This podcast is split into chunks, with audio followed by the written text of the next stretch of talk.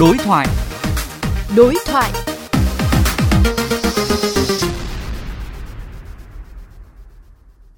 Thưa quý vị và các bạn, Đại học Y tế Công cộng vừa công bố nghiên cứu các hình thức vi phạm quy định cấm quảng cáo, khuyến mại và tài trợ thuốc lá trên Internet và mạng xã hội, đặc biệt là tình trạng quảng cáo sản phẩm bị cấm lưu hành này qua người nổi tiếng.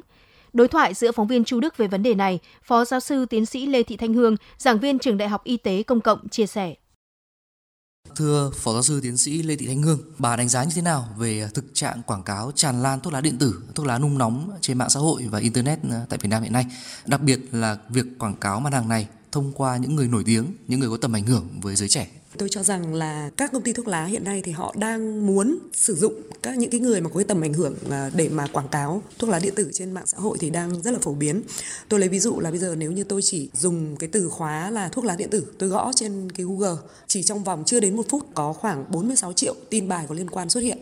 Thế và theo những nghiên cứu của trường Đại học Y tế Công cộng thì chúng tôi thấy rằng là trong 6 tháng đầu năm 2020 thì có tới gần 130.000 tin bài thuốc lá nói chung và trong đấy có khoảng 2 phần 3 cái số lượng tin bài là về thuốc lá điện tử.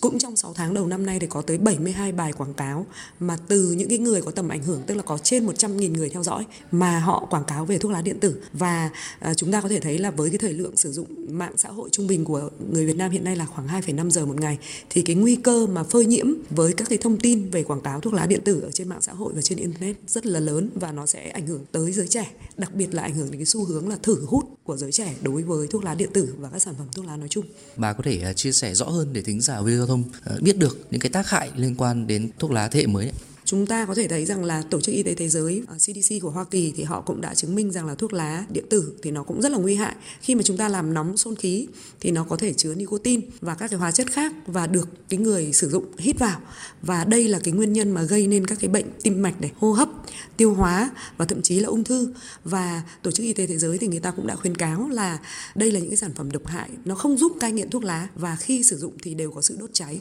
và có khói, nó có hơi tỏa ra môi trường cho nên không những nó chỉ gây ảnh hưởng tới người hút mà còn gây ảnh hưởng tới cả những người không hút nữa. Vậy thì bà có những cái khuyến nghị nào đối với cộng đồng cũng như quan chức năng ạ? Hiện nay theo tôi được biết là Bộ Y tế thì cũng đã đang vào cuộc đưa ra những cái khuyến cáo nhằm đề xuất cấm sử dụng lưu hành buôn bán các sản phẩm thuốc lá điện tử ở trên thị trường Việt Nam hiện nay. Còn các cái sản phẩm thuốc lá nung nóng thì Bộ Y tế đang đề xuất phải được quản lý như sản phẩm thuốc lá truyền thống. Tôi nghĩ rằng nếu mà cái đề xuất đấy của Bộ Y tế mà được chính phủ đồng ý thông qua thì nó sẽ giúp cho chúng ta là để giảm cái sự phơi nhiễm của giới trẻ đối với thuốc lá điện tử, giảm được việc là sử dụng thuốc lá điện tử trong tương lai ở các bạn này. Vâng, xin cảm ơn bà.